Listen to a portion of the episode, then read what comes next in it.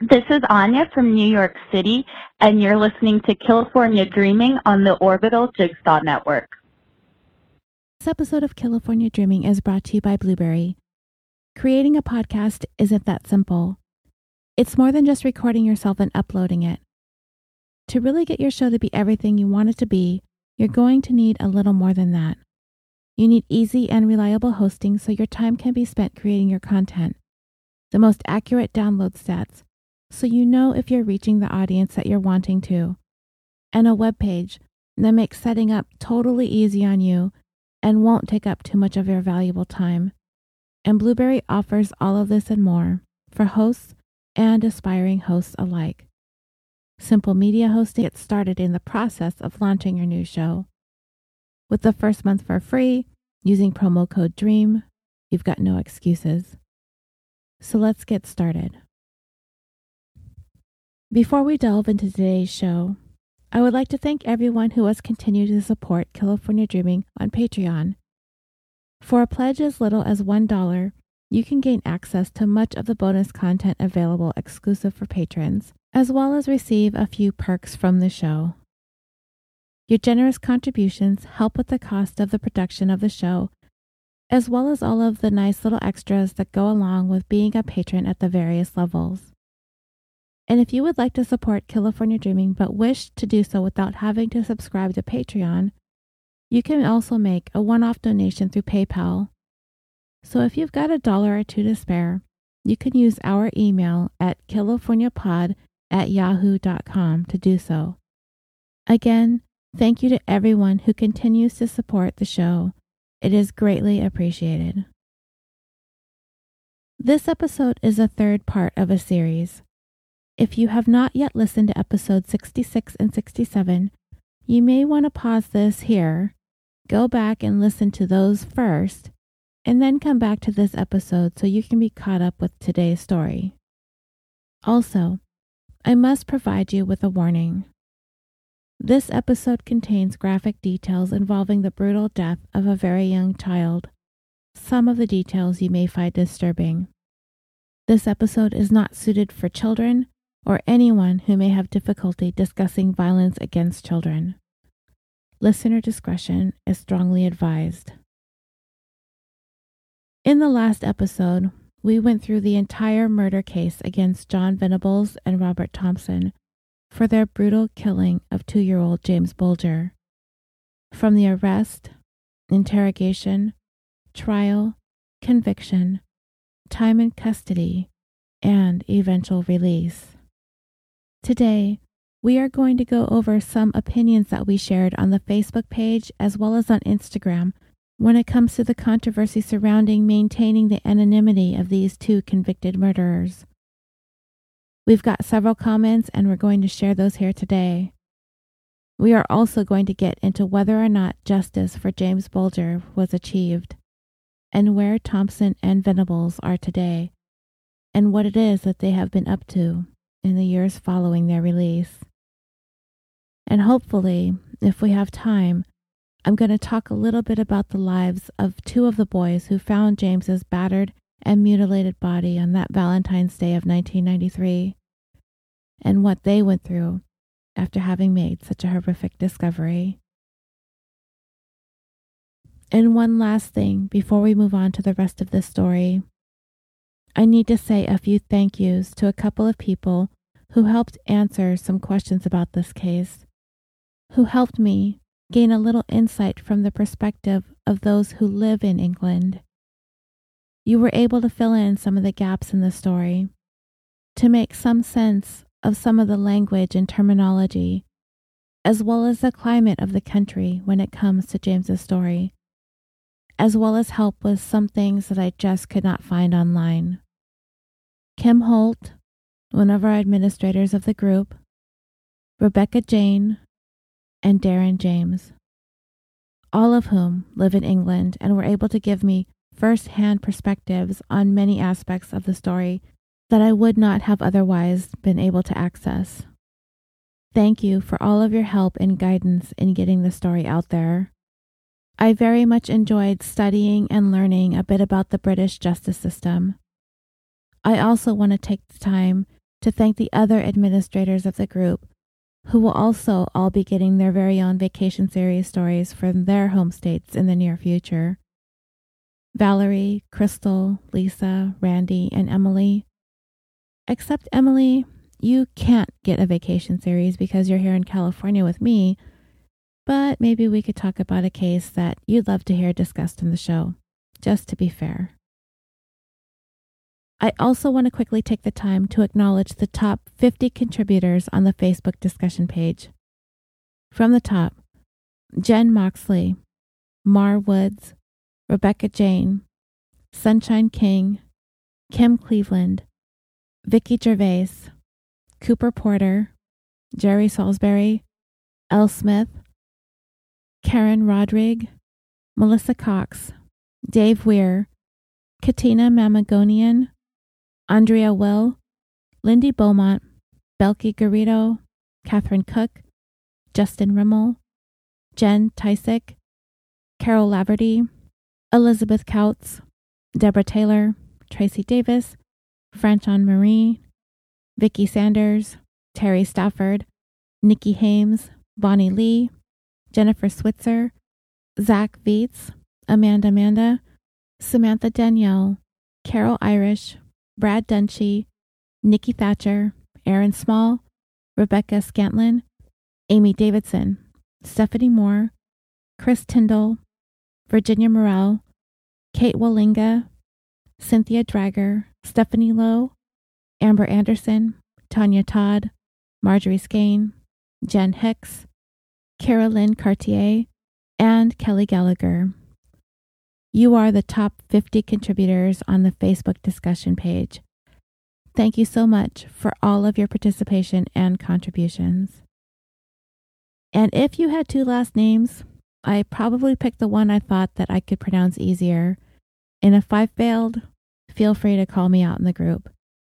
And if you do not yet belong to the Facebook group, search for the California Dreaming official discussion group. Request, answer one simple question, and you'll be approved to join. Thank you all again for everything. So, despite public protest, John Venables and Robert Thompson were freed on parole in June of 2001 after serving their eight year sentence for murdering baby James Bulger. According to Lord Chief Justice Woolf, if the men had been transferred from the secure units where they were housed for young offenders into the adult jail system, all the quote unquote good work that the government put into them would be undone, stating, quote, they are unlikely to be able to cope, at least at first, with the corrosive atmosphere. There is also the danger of their being exposed to drugs of which they are present free. Venables and Thompson were granted lifelong anonymity, which we will discuss how we felt about this a little bit later on in this episode when we go over some of the opinions expressed in the discussion group over this. And there is also a worldwide injunction forbidding the revealing of their identities publicly.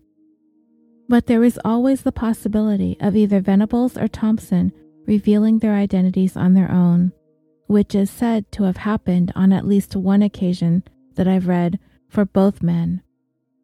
But Venables' situation is currently more complicated than Thompson's, which has to do with issues of reoffending. Venables hasn't killed again, thankfully, but he has become caught up in some very serious offenses, and we will get into his case in just a little bit also. Whether a youthful offender reoffends, whether it's by circumstance, accident, or deliberate, there are statistics out there in regards to the type of young offender units that Thompson and Venables were held in for those eight years that more than 80% who are released from similar units commit crimes again. Now, that statistic was an article I read on CNN.com. If this seems inaccurate, Please post about it on the discussion page with any other articles you may find. It stated, quote, as abnormal young people suddenly turn to lead normal lives, it may only take a scorned girlfriend or a few angry words, or a scuffle in a bar, and their carefully crafted and expensive anonymity could come to an end. But one thing is certain they, meaning Venables and Thompson, will not be doing things together. It will be a condition of their release that they do not associate with one another ever again or return to Liverpool. Let's talk about anonymity. It is not uncommon for suspects that are minors to be given anonymity in the youth courts, and they are usually granted the same if they appear at Crown Court, aside from exceptional circumstances. But once the defendant turns 18, all bets are off and their names can be reported. Even when Venables and Thompson were tried and convicted of James's murder, their identities were made public by the judge, which is not usually the way things go, but it's my understanding that it was due to a loophole in the fact that the boys were tried in adult court, which leaves the decision in the hands of the judge presiding over the case. Lifelong anonymity given by the courts is very rare and is usually considered an option in the most horrific and infamous criminal cases. And it is done so to protect the defendants from being attacked or harmed by vigilante types, of which there was plenty of concern for both Venables and Thompson once it was time for them to be granted parole. Many people wished to see these men dead for what they did to James, so it was essential to provide them with new identities for their own safety. So, according to the 1998 Human Rights Act, killers can successfully argue that threats against their lives from vigilante violence are so abundant that they ought to be entitled to around the clock police protection as well as a new identity and life upon release from prison. Those who want to apply to the High Court for new identities as their release becomes imminent must be able to prove that their lives are at risk without anonymity.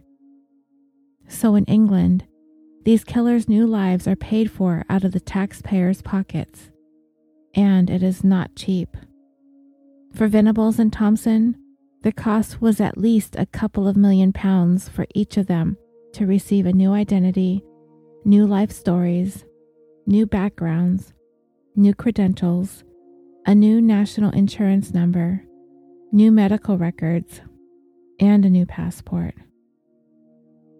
and the only people who know the original identity of the criminal are very few and include a senior official in the Public Protection Unit at the Ministry of Justice, up to two probation officers, and a designated police officer at the commander level who works in the area where the criminal is residing.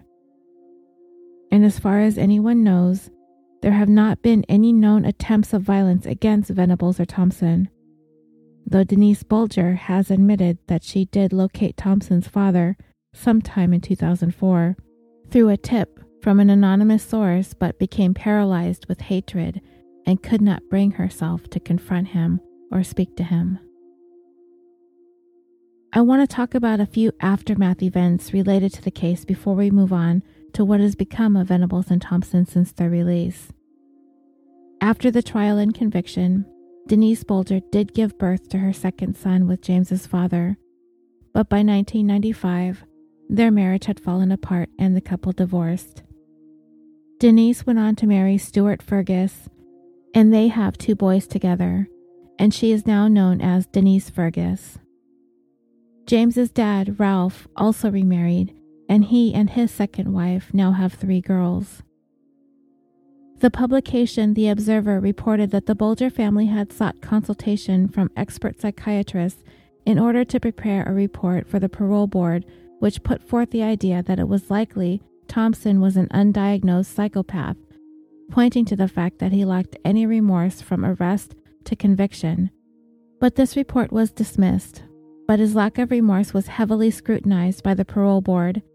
And as I have stated, it was markedly different from Venables' outwardly emotional outbursts and hysterics throughout the duration of his dealings with police, through the court system, and beyond. It is also interesting to note that by the time Venables and Thompson were released, they had lost all traces of their Liverpool accents. In 2001, the Manchester Evening News reported some detailed information that pretty much named the secure institutions where Venables and Thompson lived, and this went against the injunction against reporting any information about the case or the identity of the boys. The paper was fined £30,000 for contempt of court and also ordered to pay £120,000 in compensation. On the 14th of March 2008, James's mom launched a campaign to set up a Red Balloon Learning Center in Merseyside in honor of her son. A Red Balloon Learning Center are United Kingdom specialist learning centers that provide a safe, full time learning environment for children ages 11 to 16 who have dropped out of mainstream schools because of reasons such as bullying, having been assaulted, or other types of trauma. The first one was set up in Cambridge in 1996 and today there are now five Cambridge, Norwich, Northwest London at Harrow, Reading, and the one in James's memory in Merseyside. Also, a memorial garden in Bulger's memory was created at the Sacred Heart Primary School in Kirkby, his hometown, which is a school that he would have attended if he had lived long enough to make it to primary school. In March of 2010, there was a proposal to have the age of criminal responsibility raised from 10 to 12 in England. Maggie Atkinson, the Children's Commissioner, stated that in the case of Venables and Thompson, they should have been placed in programs to help rehabilitate their lives as opposed to having been prosecuted. However, the Ministry of Justice rejected this proposal, noting that children over the age of 10 know the difference between behaving badly and serious wrongdoing. A month later, in April of 2010, a 19 year old man from the Isle of Man was handed a three month suspended prison sentence for falsely claiming on Facebook that a former colleague of his was Robert Thompson. When the sentence was handed down, Deputy High Bailiff Alastair Montgomery said that in making this false claim, he had put the person that he was referring to at significant risk of serious harm and in a perilous position by making the allegations. On the 25th of February, the Attorney General's office reported that they were charging several individuals with contempt of court charges for supposedly publishing pictures online of either Thompson, Venables, or both, as they were currently as adults. A spokesperson for the Attorney General stated, quote, there are many different images circulating online claiming to be of Venables or Thompson. Potentially innocent individuals may be wrongly identified as being one of the two men and placed in danger. The order and its enforcement is therefore intended to protect not only Venables and Thompson, but also those members of the public who have been incorrectly identified as being one of these two men. On the 26th of April 2013, two men were sentenced to nine month suspended jail sentences on contempt of court charges after they admitted to publishing photos that they claimed to be Venables and Thompson on Twitter and Facebook, which were allegedly seen by at least 24,000 people before they were taken down. The prosecution was meant to set a precedent in this new age of social media that had come about since the time of the original crime and the injunction was imposed intended to send the message that anyone who thought otherwise, that the injunction does include those on the internet who attempt to circumvent the order through their personal social media accounts, as internet users are also subject to prosecution for contempt of court. The same year, on the 27th of November, a man residing in Liverpool also received a 14 month suspended jail sentence for posting pictures on Twitter he claimed were of John Venables. And lastly, on the 14th of July of 2016, a woman in Margate in Kent was sentenced to three years in jail for posing as one of James Bulger's killers on Twitter and sending messages to his mom, Denise. So, let's talk about where Thompson and Venables are today, starting with Thompson. When he was being housed for those eight years for killing James, his mother, Anne, had also been forced into hiding due to threats of violence against her by those angered by the actions of her son having taken part in the murder. but she stayed close to where he was being housed. And since Thompson's release in 2001, he has not reoffended. And from what I can find, he has maintained his anonymity, he's been able to assimilate back into society, and he enjoys a private, quiet life. In 2006, there were some reports that he had become involved in a long term relationship. There was also some speculation that Thompson is gay, but I really could not find anything to substantiate that other than a couple of articles in some British tabloids, and those same articles reporting that Thompson's partner in said relationship is aware of who Thompson is and his connection to the murder of James. But like I said, these claims can't really be verified, but honestly, it's not that important. The important thing is that Thompson is maintaining his anonymity, and I could not find any confirmed reports that he may have bragged about his involvement in James's murder at any point, and he is staying out of legal trouble, and most importantly, he has not reoffended since his release. Venables has not fared as well, however. In 2010, he was sent to prison for crimes related to downloading images depicting child sexual abuse, the subject of the pictures being toddler aged males. How this all came about was in February of 2010, he called his probation officer, panicking that he thought someone had uncovered his true identity, and he demanded that he start packing and leave his home immediately. Thirty minutes later, his probation officer showed up at his home finding Venables seated at his desk, frantically attempting to destroy his computer's hard drive with a knife and a can opener. He tried to tell his probation officer that he was reformatting his hard drive because he wanted to delete his personal data. His computer was seized and sent to a computer forensic analyst, and that's when it was discovered the massive amounts of images of sexual child abuse that he had collected on his personal computer. In 2013, Venables came up for parole, and James's father Ralph appeared before the parole board to speak on behalf of his child. He spoke to the board, telling them that he could not forgive Venables and Thompson for what they did to James, and it was his strong feeling that Venables should not be released, stating, quote, Sometimes you feel like you're having a heart attack. It's just a big knot in your chest, and it's been there since day one. But the parole board was unmoved by Mr. Bulger's pleas to keep Venables locked up for his offenses. He was paroled. And it would only be another four years later, in 2017, that Venables found himself back in prison again when he was found to not only be in possession of more images of child sexual abuse, but also a so called pedophile manual that outlined instructions on how to have sex with children all of this material found to be on his computer. This time, he was sentenced to four years and four months in prison.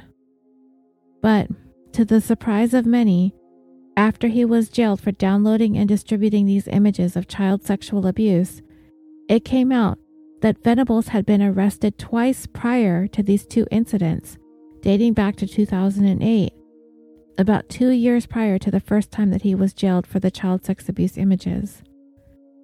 The Ministry of Justice confirmed that the Justice Secretary, Jack Straw, was aware that Venables had been arrested on both of those occasions, one of which was cocaine possession and the other was getting into a bar fight.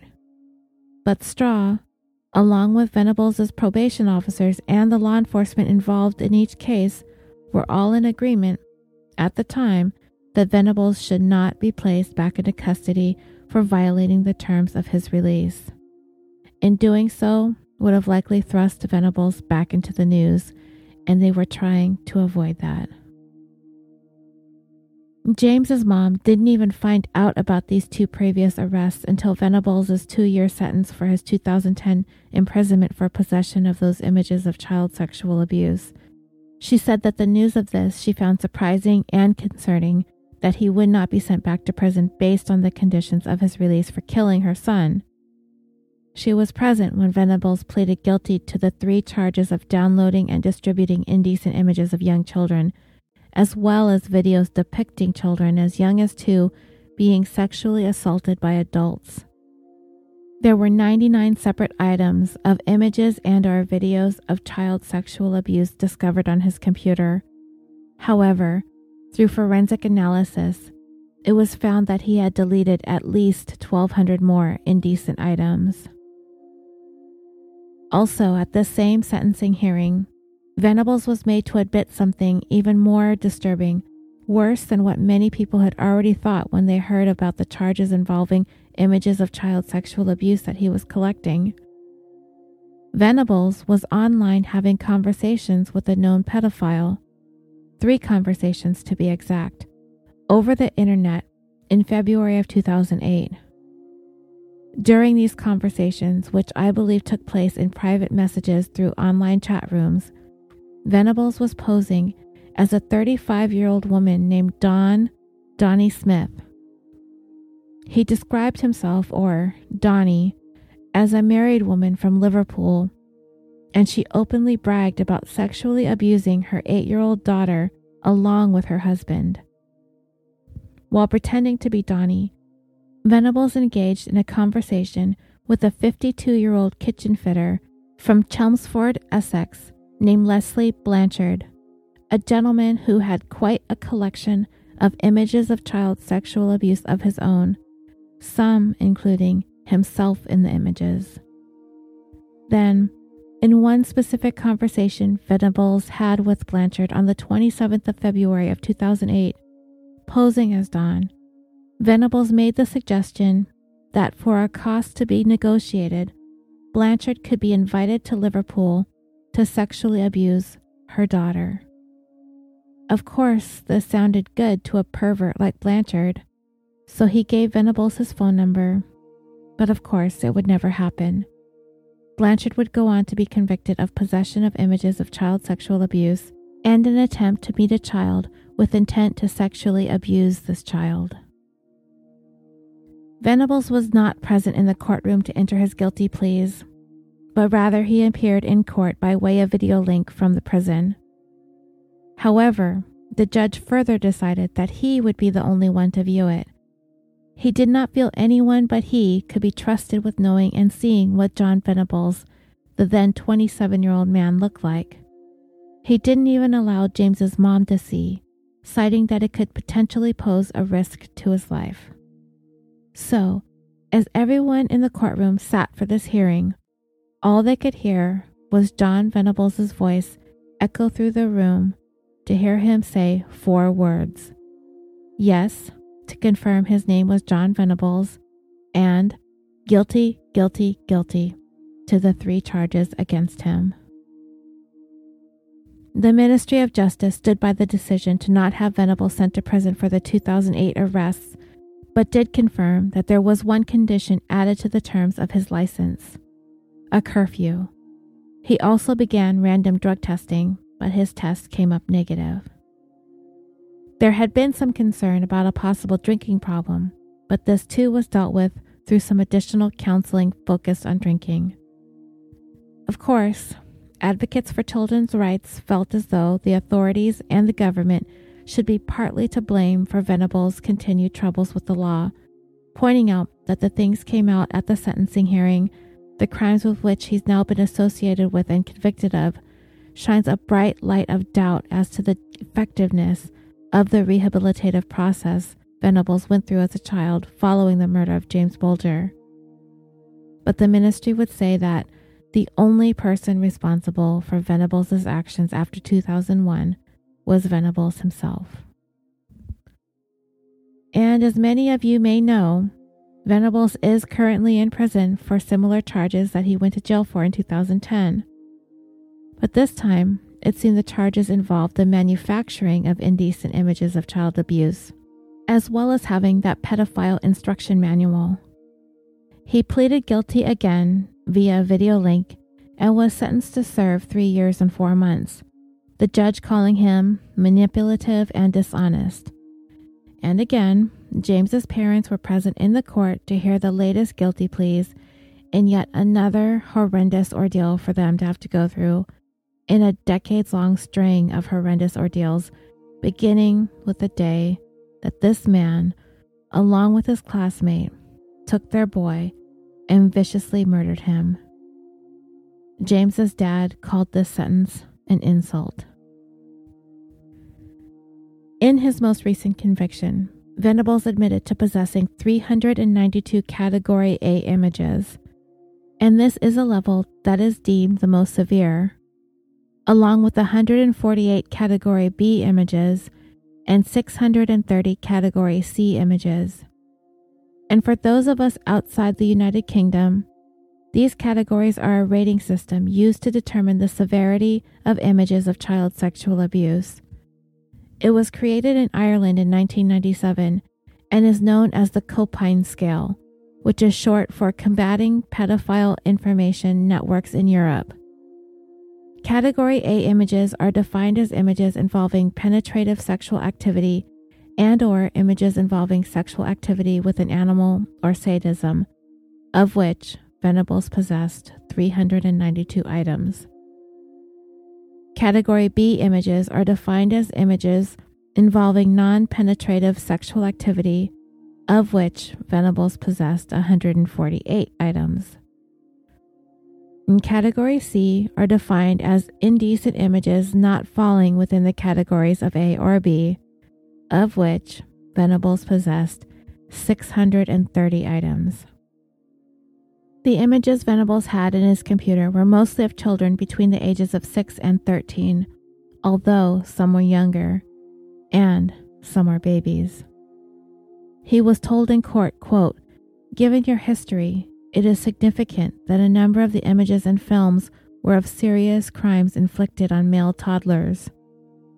And the so called pedophile manual was described by the prosecutor as a disgusting and sickening document which falls far below any recognizable standard of morality. And the idea was put forth that the mere fact that Venables had such a manual suggested that he may just be considering committing a sexual crime against a child. But this time, in conjunction with the sentence, Venables was also subjected to an indefinite sexual harm prevention order, and his computer was confiscated. So, what the Sexual Harm Prevention Order is designed to do is to protect the general public against serious sexual harm, and only the court can impose this order. It can be made by the magistrate's court or the Crown Court at the time a defendant is sentenced for a sexual crime or following a complaint made by a person previously convicted of a sexual offense where their behavior suggests that they may reoffend. The order stays in force for several years it disqualifies the defendant from working with children, and it makes the defendant subject to the sex offender registry. Breaching the order is considered a separate penalty and carries a sentence of up to five years in prison. So, this brings us to the debate whether or not James's killer should continue to be afforded the luxury of lifelong anonymity. I posed the question on Facebook and it seemed like the general consensus that when it comes to Robert Thompson, seeing as he has seemingly blended seamlessly back into society since his release in 2001, that he has embraced his second chance at freedom, and he has not been any more of a burden on taxpayers, that his anonymity should remain intact, as it is clear that he is still very much despised for his role in James's murder, that to expose his identity would put his life in serious danger. I understand the ongoing desire for vengeance, but the argument could easily be made that Robert Thompson is a textbook example of successful rehabilitation, and I tend to agree. Though I do feel a tremendous amount of grief and sadness for Denise Fergus and Ralph Bulger, I am relieved that Thompson has managed to lead a quiet life. He was but a child himself when he participated in James's murder. That fact cannot be lost on any of us. But Venables is a different story. He too has been given the luxury of lifelong anonymity, but he's engaged in some very disturbing criminal activity in the ensuing years. So I asked the question on Facebook and on Instagram Should their identities be made public? Lisa J said that she felt conflicted, questioning how much responsibility a 10 year old should have for their actions. Carol L. agreed, conflicted as well, saying while they were only 10, what they did was beyond sadistic. DDJ said yes, identify the hell out of them, as did Virginia M. and Rebecca S. But Clara M. said absolutely not. They were children at the time of the crime, and it would do no one any good whatsoever. Lindy B. said that Robert's family was violent and abusive, but not that of John Venables. She would have expected Robert to be the reoffender, but she was wrong. She really doesn't think that it's fair that so much care is taken to protect the identities of people like these, whereas the victims' families usually fall through the net and they are just expected to carry on.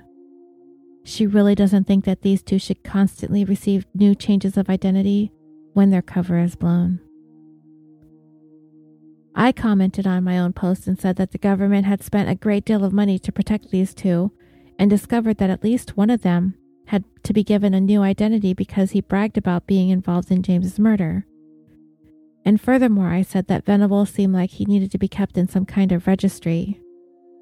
Rebecca Jane said that he is on the sex offender registry, and when he's released, he will be monitored. She pointed out that he was being monitored at the time when he first reoffended, so clearly the system isn't working.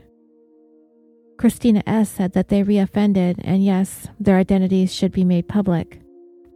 Sunshine K agreed, but she would go a step further and say that after the age of 18, they should not get a new identity if they blow the first one that they are given. They are part of the adult world, deal with it, and stop being a drain on society.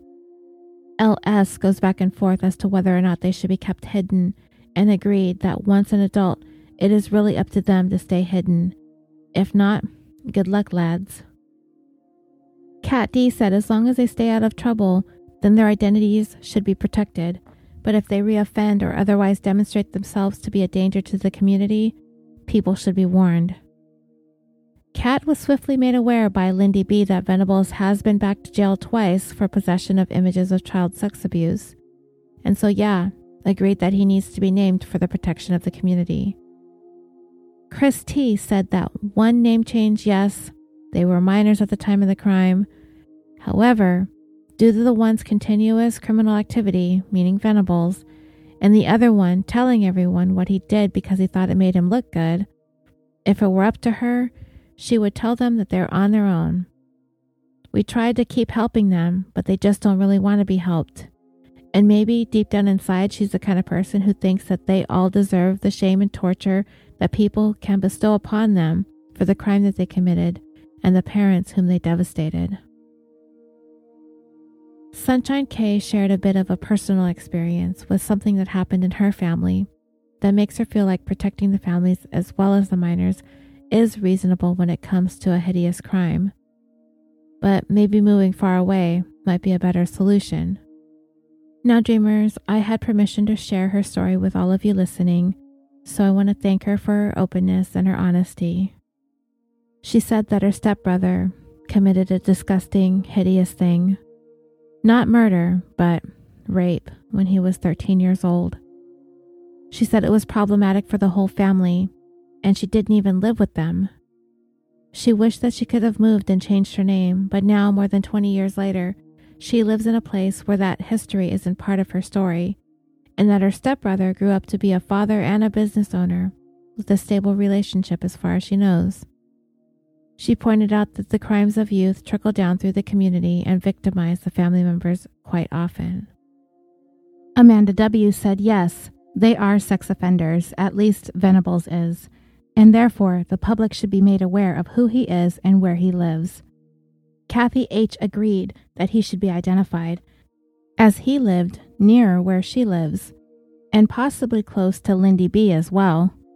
Rebecca Jane said that Thompson did his time in the institution and he apparently responded very well to the rehabilitation program.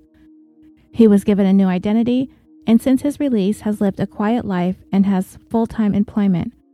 She believes that he should remain anonymous. Venables, however, has now been in prison twice for possessing level 4 and 5 images of child sexual abuse. This is the worst type of illegal images. He himself cannot manage to keep his identity secret, resulting in several breaches at the cost of millions of pounds for the British taxpayer. Rebecca believes that he should stay in prison for the rest of his life. He's had his opportunity at rehabilitation, and he clearly cannot be helped. Alex Kay agreed with Rebecca's assessment. Venables has lost his right to a new identity, especially now that he's broken that confidentiality himself. He doesn't want to keep quiet, so just give him back his old name. Ella M. agreed that they should be made public. They never seemed remorseful, and she sees them both as pure psychopaths who are a real danger to society. Don L. says the one who keeps violating his parole and having images of child sexual abuse, meaning Venables, yes, his identity should be made public. He is clearly a danger. The other, Thompson, from what she understands, has made good on his rehabilitation and is making an honest effort to rejoin society. Laurie Marie pointed out that both Thompson and Venables lived in Australia for a period of time after their release, and this is a thing that I did not know about in my research. And the uproar there, which is where she resides, was intense. As a mom, she would have desperately wanted to know the identity of them. However, for their safety, she can see why it was withheld, but she does think it should be information released to the public. Brad D., host of the Mattachine podcast, remains in disbelief as to how anyone could commit such a crime against anyone, let alone a two year old. I hear you, Brad. Dave W. feels as though once they became adults, all bets are off. If they want protection, then let them hire protection. If they can't afford that and are concerned, then it's on them to deal with. Move far away, arm themselves, whatever, but they are owed nothing in Dave's opinion. He understands that their adult brains are different from their child brains, so they are not the same people. However, the heinous nature of the crime negates all of that. What they did is unforgivable. Virginia M. and Elizabeth C. agreed with Dave, Liz adding that since Venables has reoffended in various ways multiple times, she doesn't see the need to protect him when he isn't trying to do it for himself. Katie B. agreed too that Venables needs to be revealed because he's a pedophile. Monica S. also agrees, saying that they've screwed up more than once, at least Venables has, and they obviously aren't appreciative of what England gave them. She even went a little further than most of us, believing that they should have either been executed or given solitary confinement for the rest of their lives 25 years ago. Now, that is quite a controversial statement. And I did say in the post for everyone to not argue with anyone else's opinions, and I greatly appreciate that. I do know that Monica S. is not the only person who felt this way about the boys. Rebecca Jane and Kath M. did point out that neither the UK or the US will sentence minors to death or to life imprisonment, so those sentences would not have even been possible. Lisa B. of the Eye for an Eye podcast does agree that both of their identities should have been made public. Senga R the lovely admin of the Extraordinary Stories podcast, as well as True Crime Island, said that what Venables and Thompson did was abhorrent, but they were children, and they both came from terrible home situations. Though I do believe Thompson's was a bit worse than Venables. And to her knowledge, Thompson is reformed and has not reoffended, so she feels that he should remain anonymous. Venables has been convicted as an adult for crimes involving children, so she feels that by doing this, he should lose the right to his anonymity. Bonnie Lee, my very dear friend and host of the Writing About Crime podcast, feels that it would be too dangerous for both Venables and Thompson if their identities were to be revealed, though Missy D dismisses that concern, believing that they should be publicly named. Vicky G feels like this is a tough debate, and I agree, it is. They did a horrific thing and removed a life from this world and his family. They worked really hard to do it too. It wasn't a careless, let's push him and see if he can fly isolated thing. Over and over again, they sought to destroy James. Without intensive therapy, and they did receive it, and rehabilitation, the mere fact that they did this can be a reason to reoffend. But 10. Vicky is accepting of them getting new identities once, setting them up with a certain amount of support for a bit of time to get life situated with therapeutic support mandated to aid in the transition. But then, after that, after a time limit, it's done. And it's also her understanding that at least one or both of them have had their identities redone because they've outed themselves by bragging or talking about it. So that's on them. They are on their own. But still, Vicky is hung up on the age of 10. She really doesn't feel any answer is good enough. Kath M feels like their identities should be made public, but is okay with them being free to live in society, stating that she doesn't agree with keeping the identities of offenders a secret, but she does think that crimes committed should be a matter of permanent public record, even if you are a juvenile. But she also thinks that punishment for crimes committed by juveniles is rightfully much less severe given the fact that the child's brain isn't developed and they may not really understand right from wrong.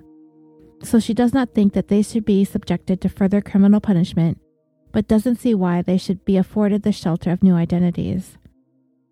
To be fair, as Teddy G pointed out, it is unclear if the magnitude of the reoffenses Venables committed is known or being taken into consideration here.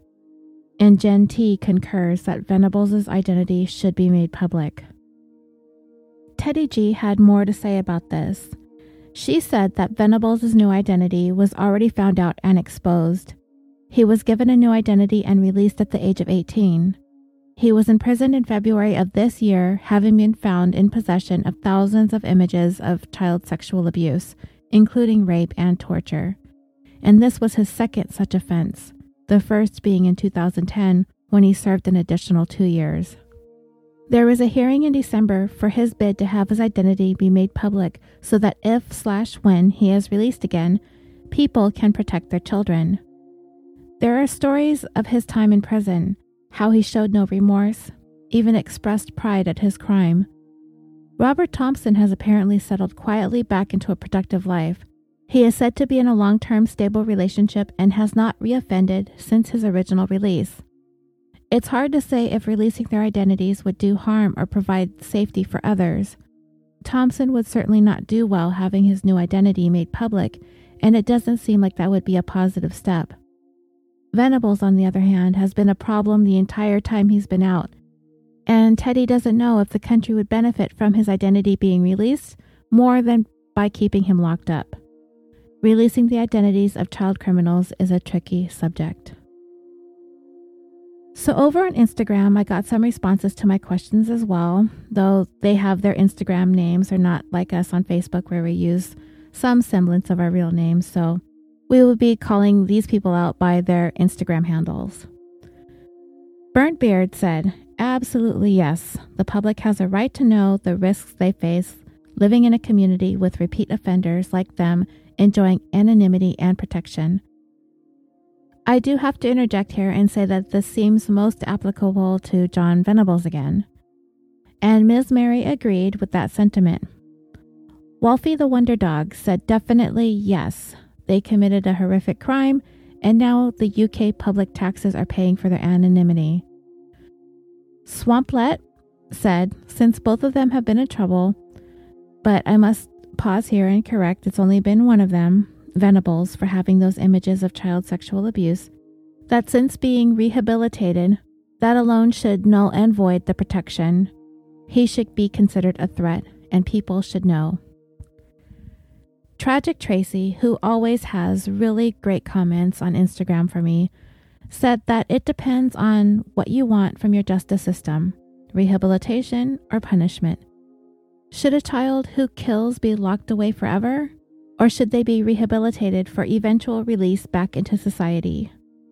Tracy references Mary Bell, as did many of you, as an example of rehabilitation working the right way, that she was a child killer that now lives a quiet life with grandchildren. Should she have been locked up forever for something she did when she had an underdeveloped brain? In this day and age, with the internet, it's not too hard to find out what these two men look like as adults. So that adds a whole new element to the issue as well. What's the point of spending God knows how much in tax dollars keeping their identity secret and rehabilitating them, only to have them post selfies on Facebook, which she believes one of them did? Tracy said that she has thought about this issue before, and that the primal part of her says that they should be locked up and throw away the key. Why pour more money into them? They killed a member of society in the most heinous way, and now society is expected to finance their recovery? Then the other part of her says that if they're going to be released back into the public, we need to do everything that we can to make sure that they don't do anything like it again. But how is that possible without keeping a very close eye on them? More taxpayer dollars. She guesses that in the end that it would depend on the individual cases. In this case, Venables was caught with images of child sexual abuse, so he should never be let out of prison. If that is not a red flag, then Tracy doesn't know what is. On the other hand, Thompson is apparently living a quiet life in a relationship, and he was the apparent ringleader, so you wouldn't have predicted that. She says when the system works, that's great, and you get Mary Bell and Robert Thompson. But when it doesn't, you get John Venables and his images of child sex abuse. There's no way to predict what you're going to get, so we really have to give these kids a chance to rehabilitate. So, she says yes, their identities should be a secret, as much as she doesn't like it. The host of the Seeing Red podcast answered my question as well. She said, personally, she thinks that it's a public service to know who was around and who would be in danger to her. However, she appreciates that some people would want revenge or to do them harm. But yeah, she thinks that if they were minors, keep them anonymous, and if they grow up, okay, then that's great. Reoffend as an adult, then you should lose your anonymity. The Jason Osmanson and Mary Bell cases are prime examples that this would work. Forty Beard said yes, he does think that they should be made public, the same as he thinks any pedophile, rapist, killer, or anyone who is a possible danger to his or other people's kids should be made public. Although he does think that some of the offenders mentioned should never be let out. He's heard that one or both have been given different names, and at least one is in trouble now for possessing child abuse images. He lives in Britain and is completely baffled by the fact that over there, they no longer have public access to the sex offenders register, which would at least give parents some knowledge of the area they live in and people therein. Surely the main point is to protect the innocent, rather than let the guilty out to possibly harm the innocent. Sure, you could argue that they were kids and that they didn't know what they were doing, but come on. Some of the facts of what was done to Jamie Bulger were so bad that his mother only very recently became aware of them. In his opinion, you can't rehabilitate a sex offender.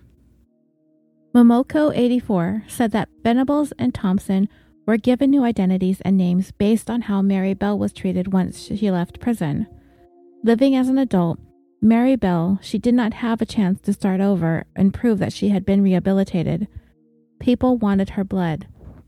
She is assuming that no one wanted a repeat for these two people. She doesn't think that anyone thought that Venables would reoffend again, particularly when he was the kid who was crying, emotional, and swore that he didn't sexually assault James. He's now had several changes of identity, so she's thinking that if you screw up as an adult, all bets are off. There would have to be a really good extenuating circumstance for the future identity change in this case. But children from traumatized backgrounds who commit a crime, there needs to be a chance for them. The argument can be made that they stole a life, but if they had been subjected to abuse or neglect themselves, they really haven't lived either. Jay Walden 52 said she is torn on this as well. She feels strongly about rehabilitating child criminals. However, considering that they do not have good track records, meaning Venables as far as we are aware, she feels like there is a potential threat to the public and this makes her lean towards revealing the identity. If they are just living a good, quiet life, then that would be different. She would want to give them a chance to have a life. This is such an ethical dilemma.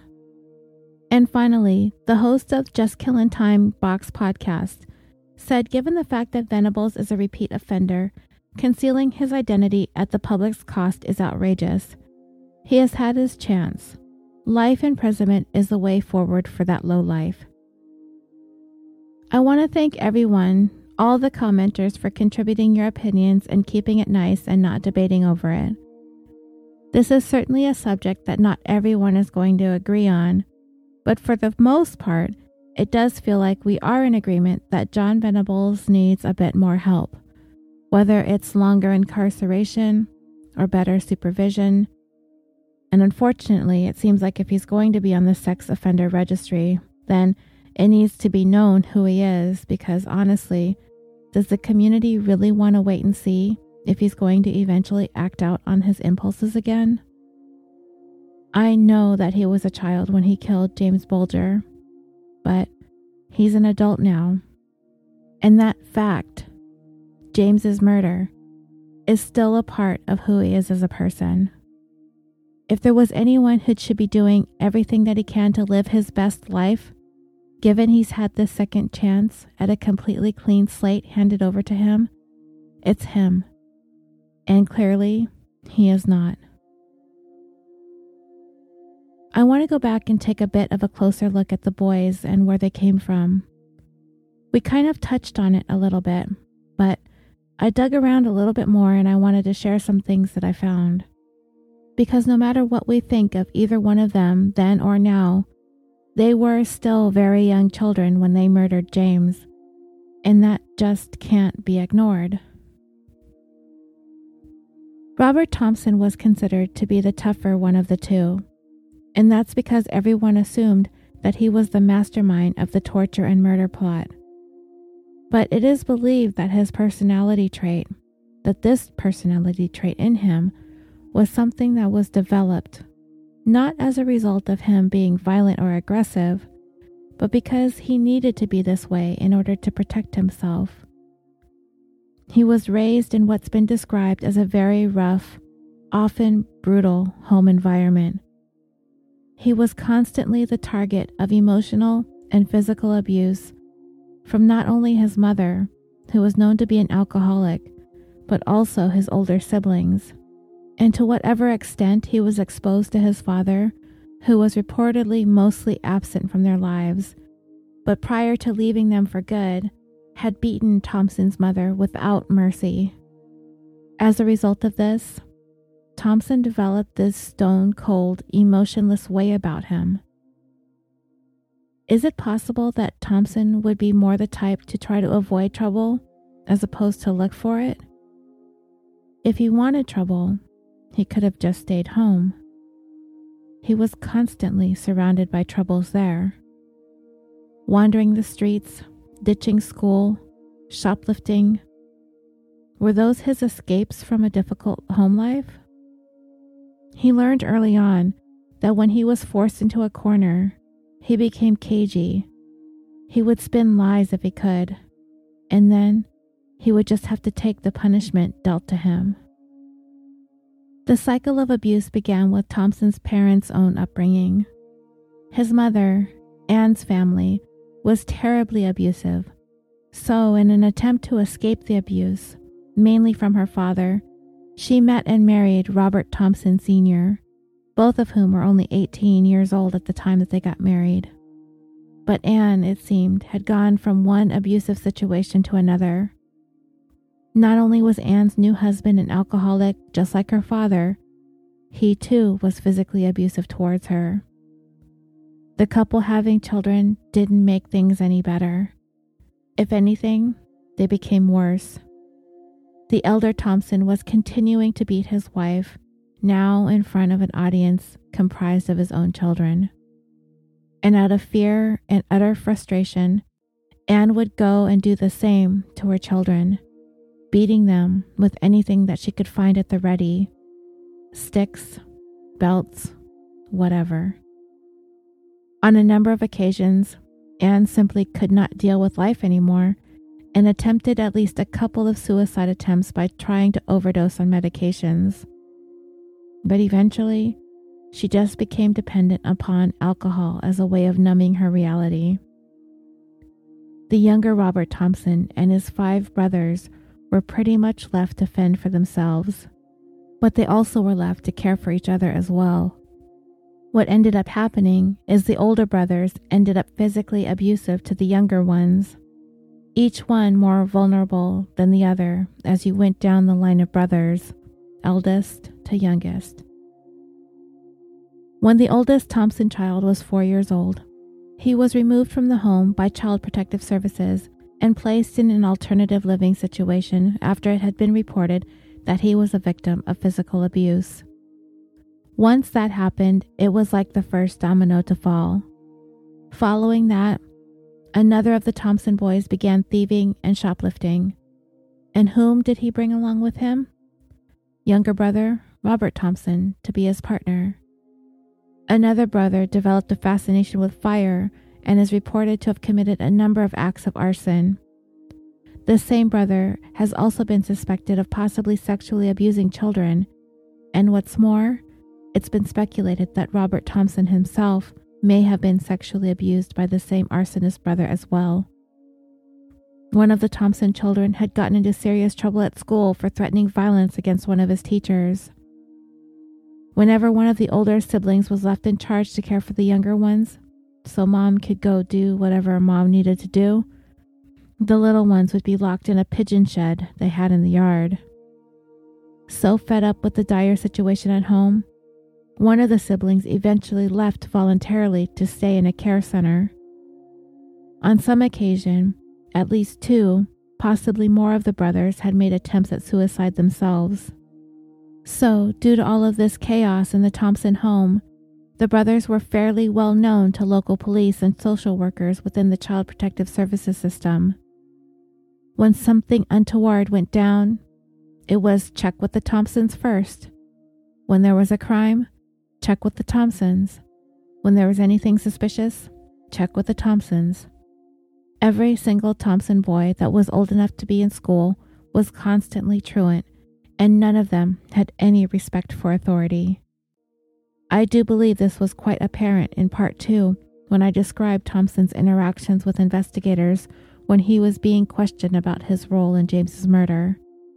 He basically behaved like a little brat Thompson was the second to youngest of the six brothers, so based on what I've just described, he likely took a great deal of abuse and bullying within his own family based on his birth order. It is believed that he did try to please his mother, always being the first one to want to help her around the house, to help with the chores, as he recognized early on that she struggled. Mom would go on to have a seventh child with a different father, Ben, the one he talked about with investigators. The one that he said that if he wanted to kill a baby, he had a convenient baby at home to kill. Why would he go out and kill James? Thompson would help his mom care for his new little baby brother, often babysitting him when his mom, again, was off doing whatever she was doing. Thompson didn't really display violent or aggressive tendencies. It wasn't in his nature but he was described as cunning and underhanded. His teachers would describe him as typically shy and quiet, and they did recognize a manipulative side of him when it came to other students. Going along his brother's path through school, following in the footsteps of the older Thompsons before him, his family name and their reputation preceded him. It seemed to cause him issues in school just being known as yet another Thompson boy. But he also used the reputation to hide and protect himself. Teachers already knew, so the bar was set quite low for him when it came to expectations from him in class, and the other students basically steered clear of him. John Venables, when he was transferred to Thompson School, would go on to become one of the very few kids that would hang out with him. Anne Thompson would have always defended her boy as the good one. Out of all the boys that she had, he was the good one. He was mostly all bark and no bite, and like I said, hiding behind that reputation, trying to ride that wave instead of really making any of his own. Nobody would have thought him to be capable of the kinds of violence that he would ultimately engage in on that February day in 1993. He was truant a lot. He'd often be on the streets, wandering around late at night in the wee hours of the morning.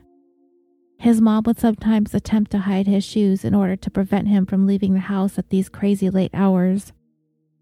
And ironically, it would be those very shoes that she tried to hide in order to keep him home that would ultimately be the link to the crimes committed against James Bulger, taking him away from home for a very long time. That blood, that shoe print on James's face, Mom couldn't possibly hide all that. The cycle of abuse was continuing through Thompson, however. He had suffered at the hands of his older brothers, and that pattern was beginning to repeat from him onto his younger brother, Ryan. Despite his abusive treatment of his little brother, they did reportedly have quite an odd relationship.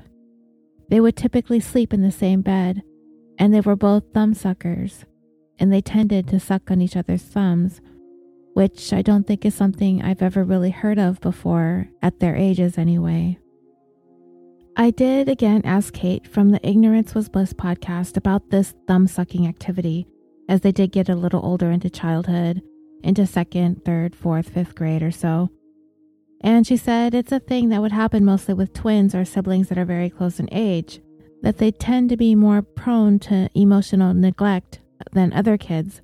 So they entertain and soothe each other so well that parents feel like they can step back. And this leads to the kids doing more and more of this, and the parents stepping back more and more. And in extreme cases where there is real parental neglect, like we've seen within the Thompson family, the kids can get fully wrapped up into each other to the point where it appears strange to the outside world. So back to Thompson. It was noted that when he was on trial for James's murder, his younger brother Ryan had demonstrated some increasingly troubling behaviors. He began wetting the bed frequently, he was lighting fires in his bedroom, and he put on some weight. What it seemed was happening was the attention that Robert Thompson was getting from the media and the trial for James's murder was making Ryan jealous. And we've heard this before recently. Remember Steven and Cary Stayner back in episode 58? When Steven was kidnapped for seven years or so and came back, his older brother Cary was jealous and ultimately became a serial killer. That's kind of extreme, but it was associated with jealousy on a basic level.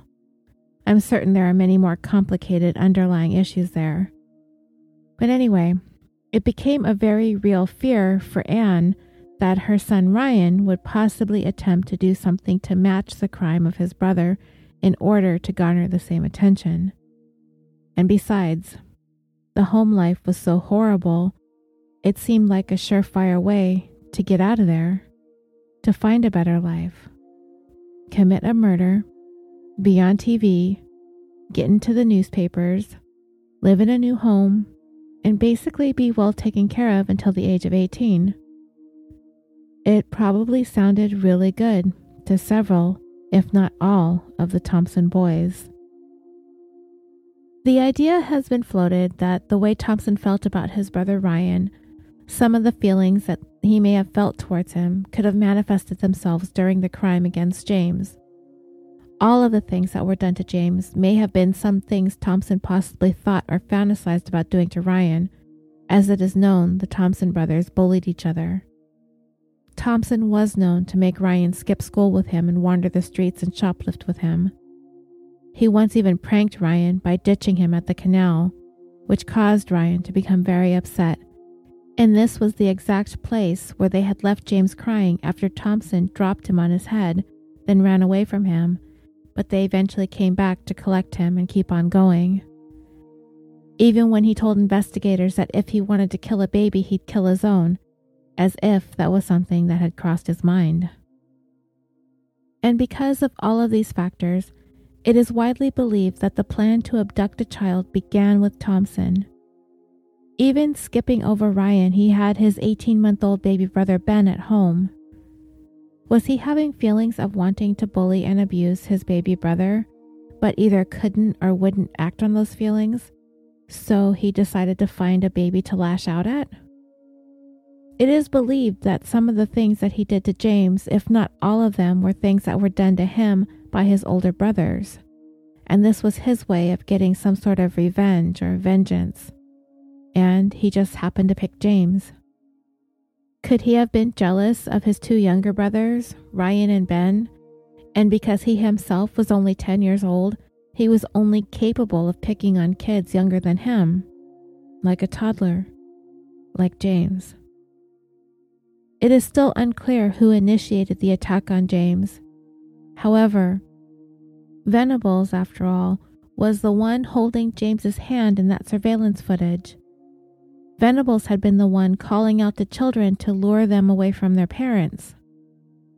Once they had James, it seemed like Venables was the one who was interested in hanging on to James, like the control had shifted from Thompson to Venables. One witness who had confronted the three children along their walk reported that Thompson was the one holding James's hand at the time, but let go of him once he saw the adult noticing them he let go of James's hand and pretended to divert his attention elsewhere. But it was Venables who demanded that Thompson hang on to James, and he listened. And the media came down hardest on Thompson during the course of their trial. He was described by one reporter as a mini Charles Manson by the way he coldly stared. But some believe that this was Thompson's way of self preservation. He behaved this way to protect himself and knowing what we know about his upbringing, this makes a bit of sense.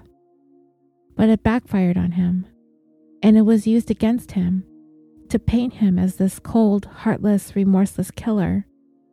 And it is because of this that some believe that it is likely he was not necessarily the ringleader, which has been the running theme ever since all of this happened. As a matter of fact, some examining this case believe it was Venables who displayed the stronger predisposition for the kinds of violence seen inflicted upon James. Though Thompson was by no means an innocent onlooker to the torture and the beating, the idea has been put forward that John Venables was the one responsible for the worst of the worst that was done to James. But they kind of fed off each other. They were running the gamut of emotions this was really getting their adrenaline going, but they were nervous at the same time. A part of them thought that this was funny, but they were also scared and afraid at the same time. But they both, in their own ways, were filled with anger and violence and viciousness. That once they started, they could not stop. And the moment just fueled the both of them, and they wrote this out to the end. It's never been able to be confirmed, but it has been speculated that it may have been Thompson that could have committed the alleged sexual assault during the course of the crime, especially if he was indeed sexually abused himself by one of his older brothers. He may have had a similar urge to do so to one of his younger brothers, but acted this out on James instead. Thompson only became flustered during the interviews when the possibility of sexual abuse against James was mentioned. He turned red. He worried about what Venables was going to say about it, that he would accuse him of playing with James's privates. He cried over the idea that people would think he's a pervert, but yet he never did admit to anything of the sort ever. So, what does this all possibly mean? As tough as Thompson had come across throughout the entire crime and trial, despite the way the media portrayed him at the time, he still behaved extremely childish and immature, and he was teased incessantly over many of these things playing with dolls, sucking his thumb, preferring to play with girls, for being kind of feminine himself Venables even said these things about Thompson during his interrogation, using these things as a put down against him. Thompson's home life had hardened him, and he was forced to suppress all of these aspects of himself and who he really was. All of this by the age of 10. And maybe, just maybe, that is where the genesis of what ended up happening to James lies. Within those repressed feelings, frustrations, anger, all of it needed an outlet. And maybe the way to find that release was to unleash it all onto James, the very symbol of what Thompson was never allowed to be himself a child. The day before James Bulger was abducted, on the 11th of February, it seems that John Venables was not having a good day. There was something unusual about him, something off. He appeared to be agitated for some reason. He was anxious, restless even. Some would even go so far to say that he was out of control. Teachers began noticing some troubling behaviors from him as far back as two years prior to the abduction. It's thought that Venables was looking for attention, as he was often quite disruptive in class. He behaved oddly. He would rock back and forth while seated at his desk. He would grab hold of his desk and just rock. A moaning sound would emanate from him, along with a bevy of strange sounds. His teacher once tried moving Venables to the front of the class, next to her desk, just so she could keep a closer eye on him, to quietly correct him if he became troublesome, to minimize the disruption of the rest of the class. But what he ended up doing was messing with the things on the teacher's desk, touching things, knocking things over, just unable or unwilling to keep his hands to himself. Venables' propensity for violence at first was inflicted upon himself in the beginning. He was known to become so frustrated or angry that he would bang his head on pieces of furniture, desks, tables, as well as against walls and doors. In the throes of what could only be described as a huge tantrum, he would throw himself down on the ground, writhe around, and cry. He would use scissors to cut himself. He would even tear apart his clothing that he'd be wearing. Every once in a while, these acts of self destruction would turn elsewhere, away from himself. He had been observed wandering around his classroom, going around destroying displays, ripping apart the artwork and projects of his classmates. He had been known to stand atop his desk and lob items at other students seated at theirs. All of these behaviors and more were all documented by each of Venables' teachers, and each of them noted that it was unlike anything they'd ever seen before. And as time went on, Venable's behavior became more and more concerning, more than just disruptiveness in the classroom. Things were turning violent. According to one report on his records, he had snuck up behind a classmate and with a wooden ruler began choking the boy. It was so frenzied and so violent that it required two adult members of the staff to wrestle Venables away from the boy that he was choking. Not long after that incident, Venables was transferred to a new school, but his hyperactivity and distractibility were continuing to be a problem. He was constantly behind on completing his assignments and homework, but his teachers continued to think that he was just looking for any kind of attention, negative or otherwise, it didn't really seem to matter to him, and that Venables was simply a lazy student who was disinterested in keeping up with his studies. For the most part, his teachers did not consider him to be a terribly bad child. They kind of felt more sorry for him than anything else.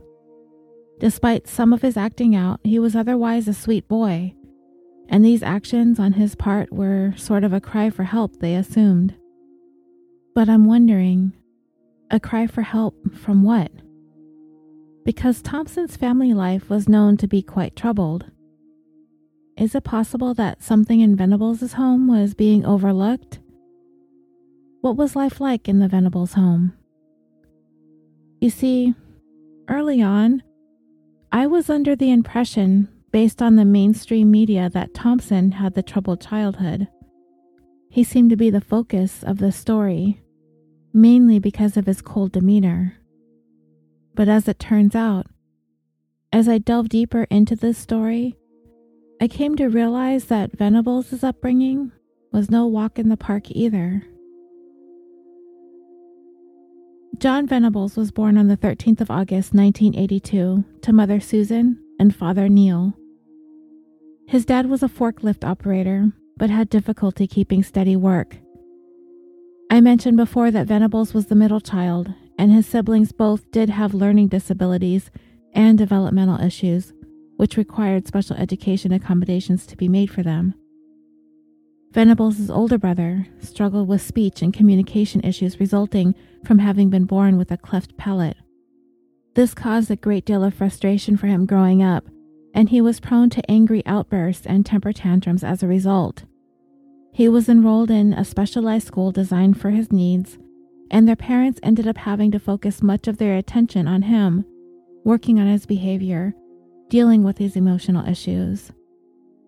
Things would sometimes become so unmanageable for the Venables, they would end up sending him to foster care.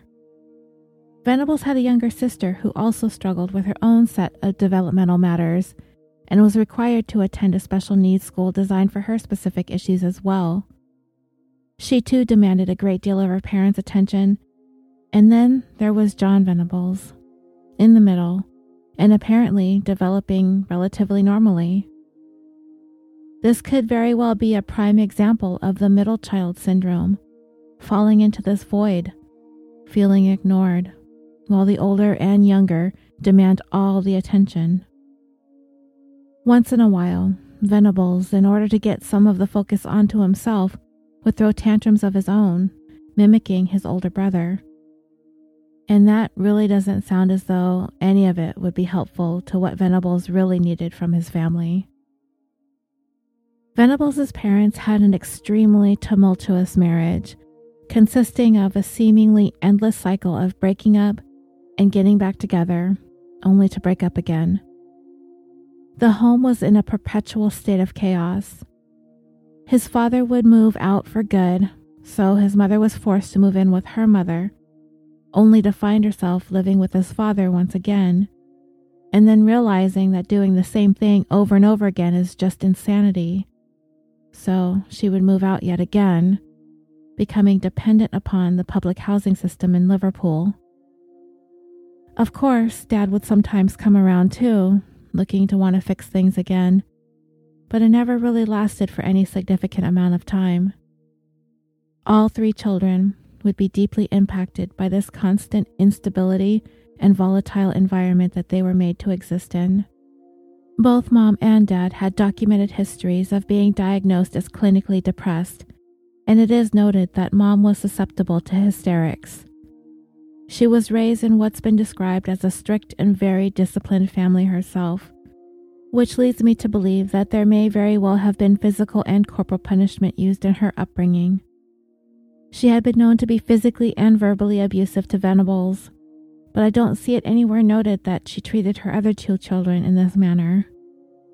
When she would simply just lose her patience and couldn't deal with him anymore, she would ship him off to his dad's.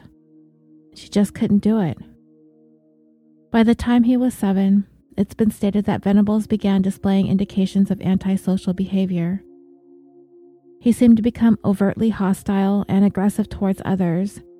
He scoffed at following normal social rules he was defiant towards those in authority and had just a general disregard for others. He developed an intense hatred for other children who lived in his neighborhood because he and his siblings were constant targets for bullies. John had a minor issue with his eye where one of them would appear to be squinting all the time, and he was teased for this regularly.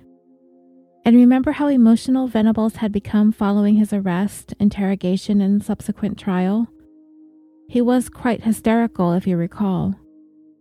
Well, this is the kind of reaction the neighborhood kids would elicit from him whenever they teased him, which fueled their merciless torment.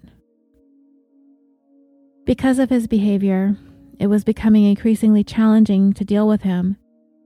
He was transferred to a different school, but was dropped back one grade level. And this is where fate kicked in. and he would cross paths with Robert Thompson, another troubled boy, also held back one grade level, and only 10 days apart in age. Kindred spirits, in a way. And once they hooked up, they both went from being bullied to becoming the bullies. They would hone in on weaker children, smaller, or those they considered to be easy targets, and constantly picked on them.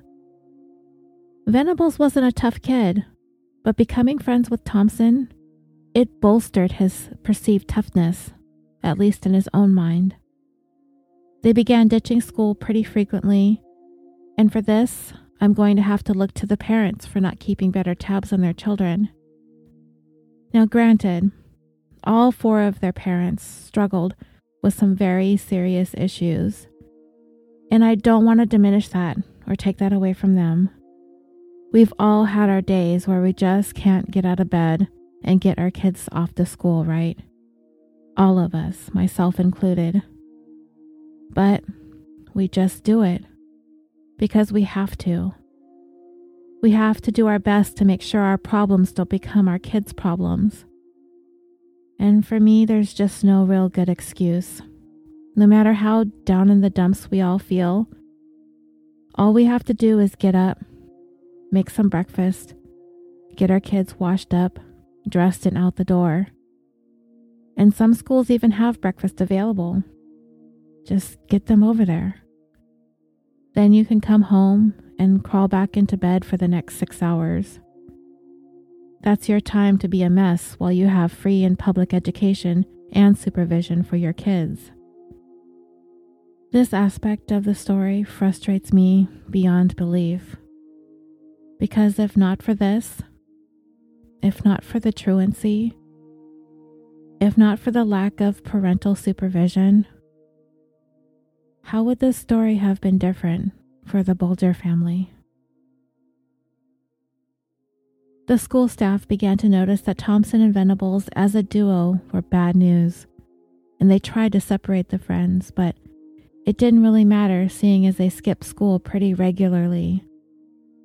As troublesome as they were, with Venables being disruptive in class, unwilling to complete any schoolwork or participate in any meaningful way, and Thompson, the more subdued, quiet one but cunning, untrustworthy, a liar, and quite a manipulative individual. Nobody would have taken either one of them to be particularly violent or prone to violence. Thompson was noticeably more mature than Venables, much more mature. And Venables' parents did not approve of their son's friendship with Thompson.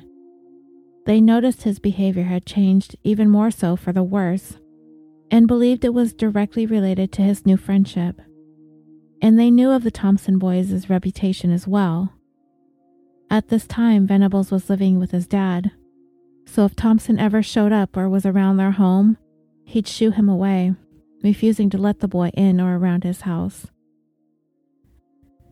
It has been noted that Venables, similarly to Thompson, had a great deal of emotions that he repressed, specifically a great deal of anger and frustration and hostility.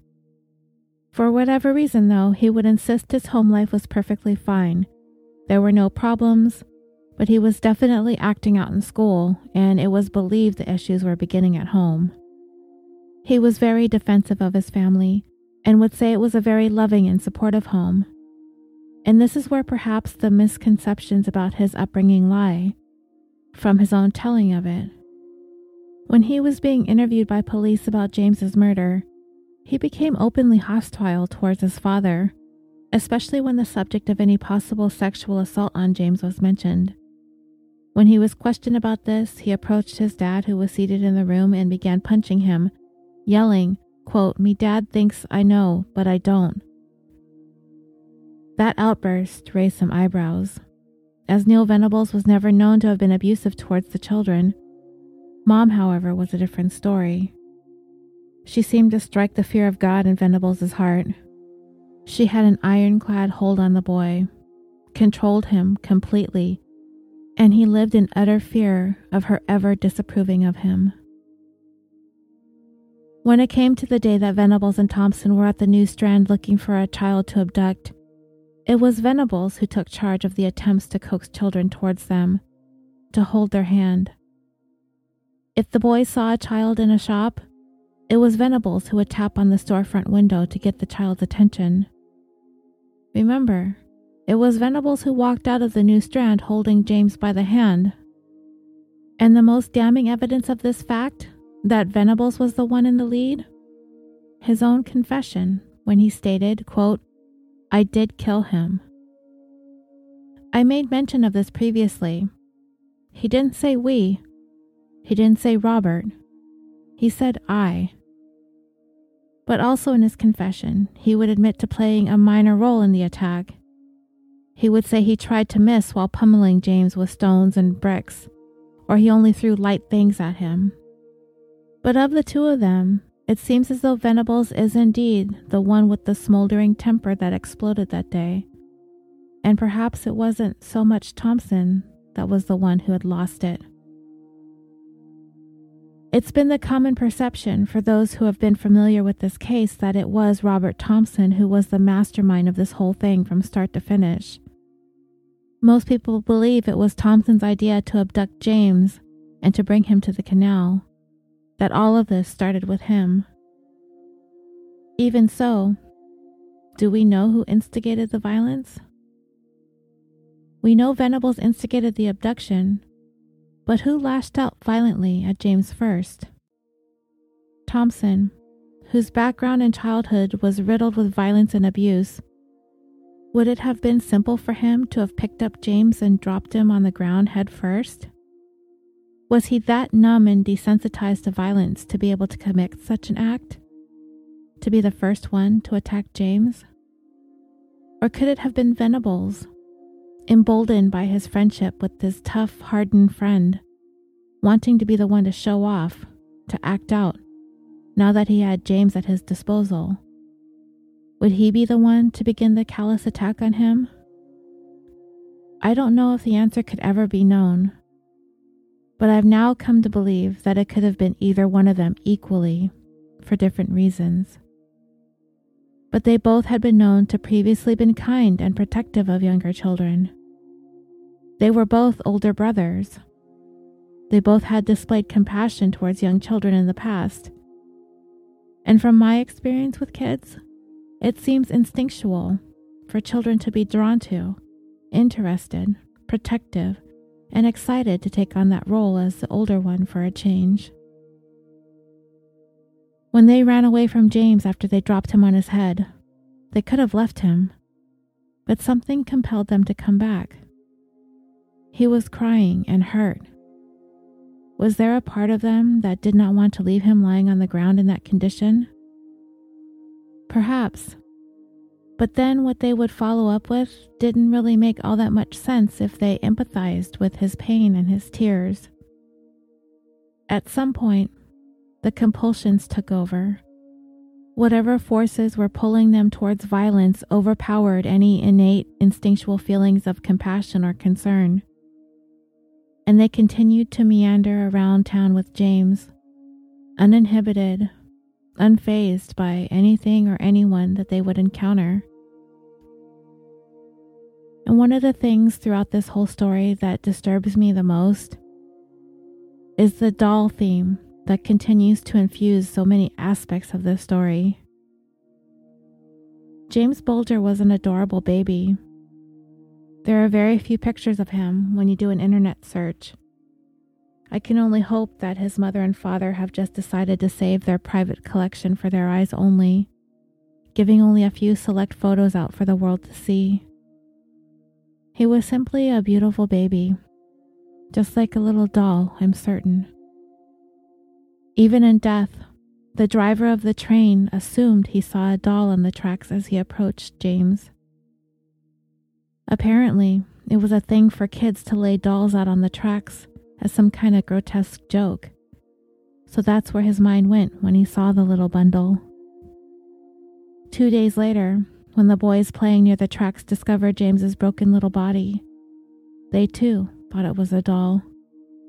They even said so much to a reporter stating, quote, Then you see the doll's legs, and we all ran and said, No, no, no, it's not.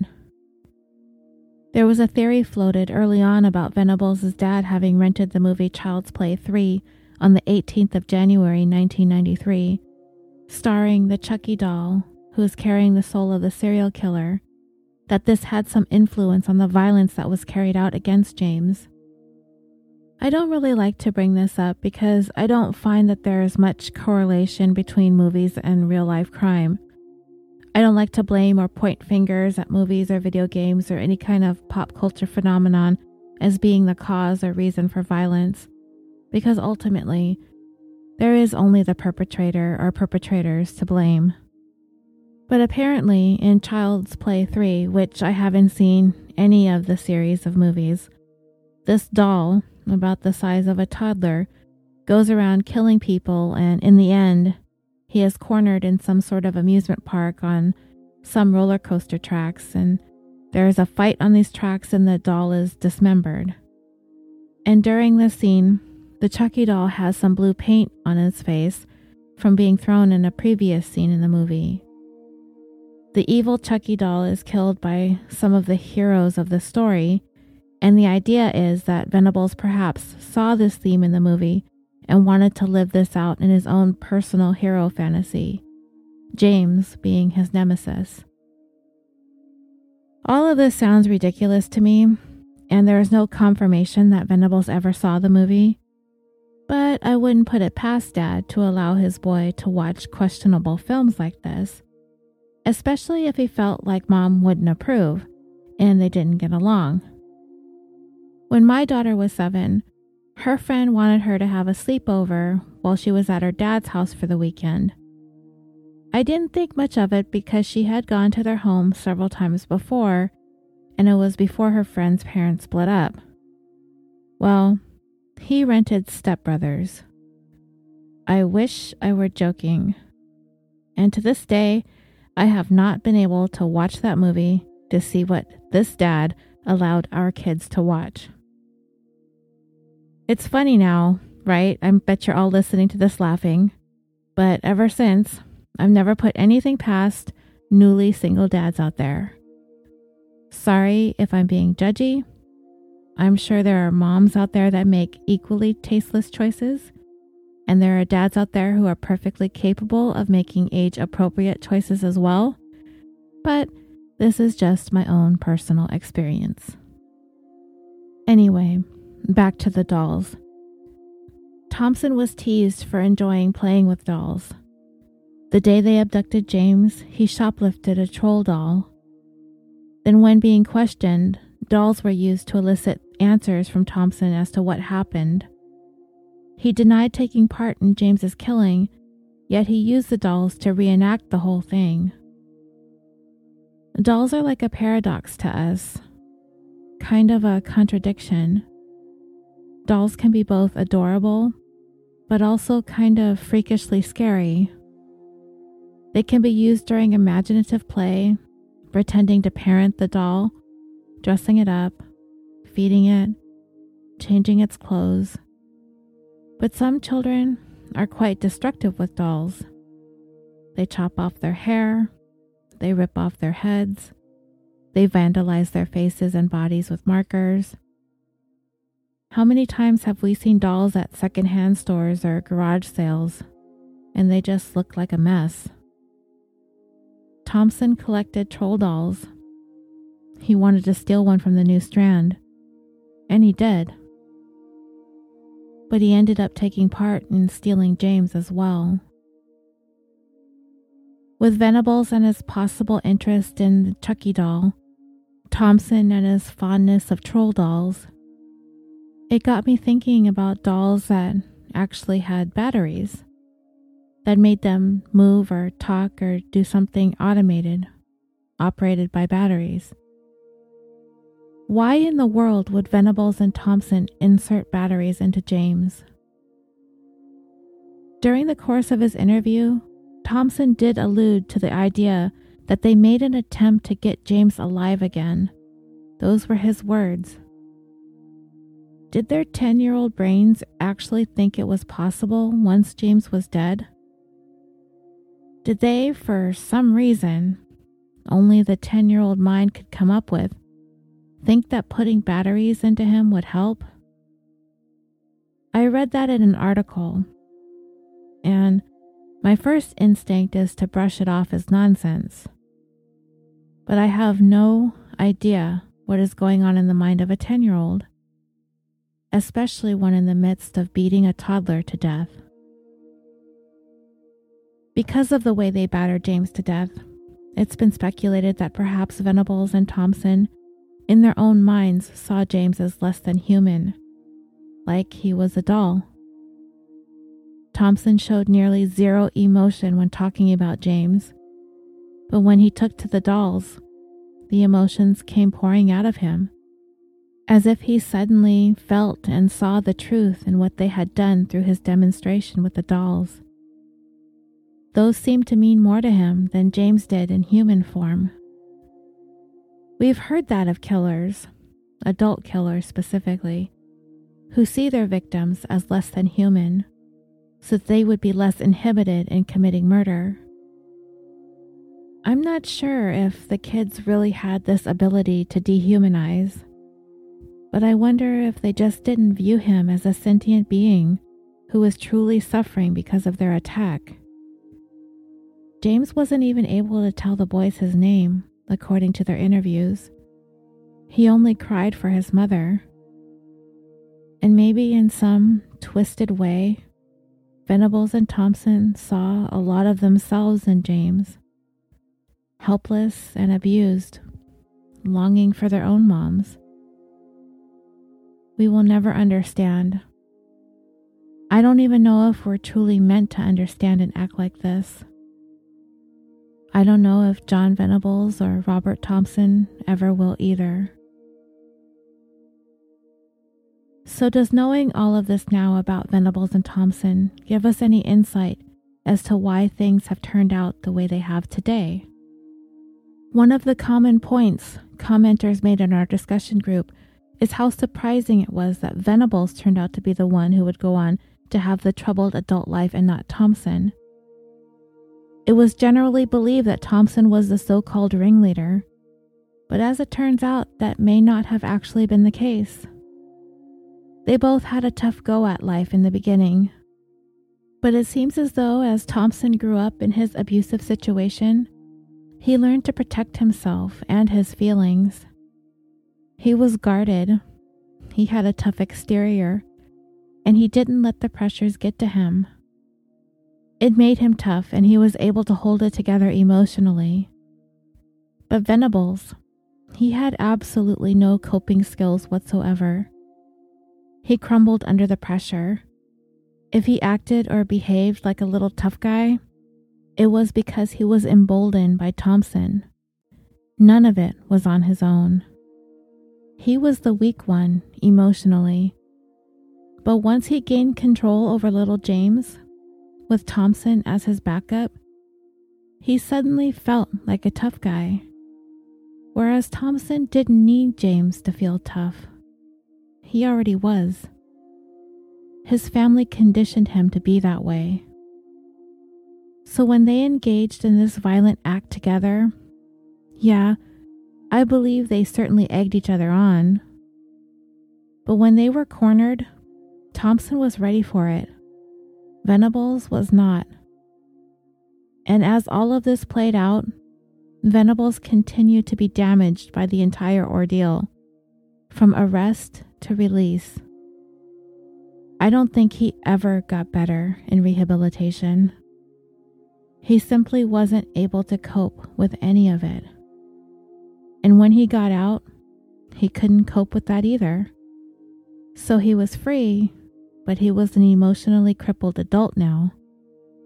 Thompson, however, none of this fazed him. He wasn't going to be damaged by his arrest and subsequent incarceration. He went in damaged. The only way to go for him was to heal, to get better. And I think he did. After killing James, he went to a new home. He successfully completed his education. He was able to do things as a part of his rehabilitation that he would have never been able to do if he had remained with his family. He saw a world that he was never able to see before, and he embraced it. For all intents and purposes, the rehabilitation of Robert Thompson worked. Before I finally end this, I want to quickly mention Terrence and James Riley. Terrence was 13 and his brother James was 14 when they were playing near a Merseyside Railway embankment on Valentine's Day of 1993 and saw what they first believed to be the remnants of a doll and it turned out to be the broken body of little James Bulger. Both of these boys would grow up to lead lives of crime themselves. Terrence having found himself involved in drug dealing and trafficking, and was sentenced to 12 years in 2009 for his involvement in a 4 million pound drug conspiracy. And that's pounds in money, not weight and Brother James, in the years following their discovery of little James's remains, he would rack up nearly 50 convictions for a laundry list of crimes. Crimes as petty as stealing a bottle of brandy, which was in 2010. After being released from that 2009 drug conviction, Terrence found himself back in Liverpool Crown Court for leading police on a high speed chase across Merseyside. Terrence was speeding down a road in Litherland on the 9th of April 2017, a little after noon, when he was spotted by an unmarked police car. They activated their sirens, but Terrence failed to stop. He sped up, passing vehicles recklessly, speeding dangerously through residential neighborhoods. The chase ended in a loss of control of the vehicle and him crashing head on into another vehicle occupied by Darren Evans, Tina Barnes, and their 11 year old son, injuring all three of them.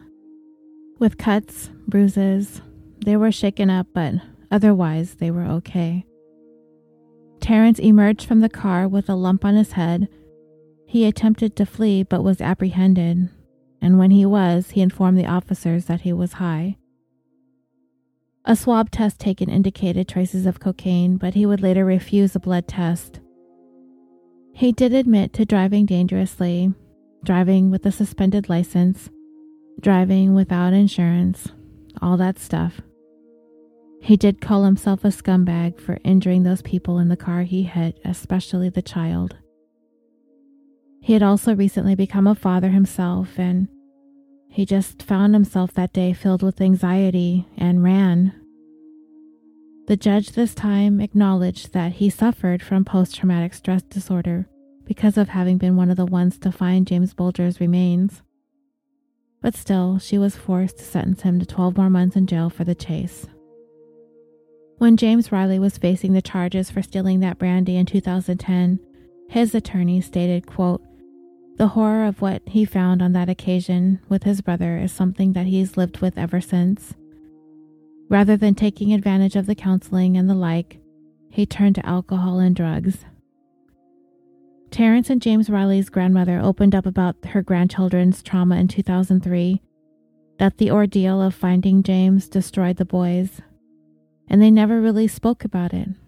They kept it all bottled up to themselves Grandma explained, quote, We tried to get the boys to talk about it, but they had become so hysterical, screaming that they didn't want to think about it. After that day, James went off the rails and Terrence's personality totally changed.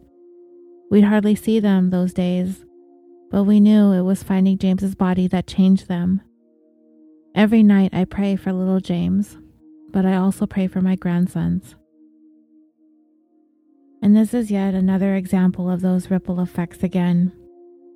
The actions of one, or two as it were, spilling over into lives, affecting people for years and years to come. It's utterly heartbreaking. The 25th anniversary of James's death passed this last February. He would have been 28 years old today. He could have been a dad by now, an uncle, Who knows what he would have made of his life? His mom, Denise, is still out there advocating for her son. She's written a book entitled I Let Him Go, and part of the proceeds go to the Memorial Trust in James's memory. Both his mother and father continue to fight for justice for their son every time a court hearing for Venables comes up, and they will be there the next time he comes up for parole in his most recent violation. Our hearts go out to Denise Fergus and Ralph Bulger for the senseless loss of their child, little Jamie Bulger. And that brings this three part series of the tale of James Bulger to a close. Thank you so much for listening. This case is one that likely deserves a podcast of its own. And I'm especially grateful for all of those who live in England who reached out to me to say that this was a story well told. That really means a lot to me because it felt like taking a big chance on tackling a big story in a foreign country. But I got so much out of it, and I learned a great deal about your country and the way the system works.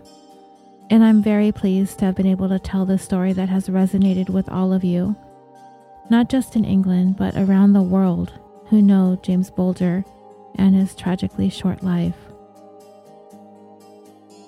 Please join us on the Facebook discussion page where we discuss this case and all the other ones we cover on our show. If you already aren't a member of the page, please search the California Dreaming official discussion page to request to join. We are 1,000 strong and growing, and we would love to see all of you there. We talk about crime, pets, other podcasts, anything that you like, just no politics and no religion. Otherwise, we're pretty flexible. You can also follow us on Twitter at California Pod and on Instagram at California Dreaming Pod. California Dreaming is proudly brought to you by the Orbital Jigsaw Network. We are a podcast production company located in Los Angeles, California, with the mission to create some of the best podcasts to listen to, to consistently improve upon our current roster of shows, to develop new content that appeals to people all over the world and to provide a thriving community for listeners and podcasters alike. I am very proud to be a part of this amazing group of shows and hosts. You can visit us at www.orbitaljigsaw.com. You can find links to all of our shows, our merchandise store, our blog, and if you just want to email us to let us know what you think with any comments or questions, you can do that there as well. That's www.orbitaljigsaw.com. Thank you again for joining me for the 68th episode of California Dreaming. I hope you have enjoyed this vacation series as much as I did. Hopefully, I can get my stuff together in time to get the Halloween episodes I want to do for you out there as well, and a new Patreon bonus, which I'm working on. This James Bulger story has just dominated so much of my time the last couple of weeks, but he definitely deserved it. Until next time, sweet dreams.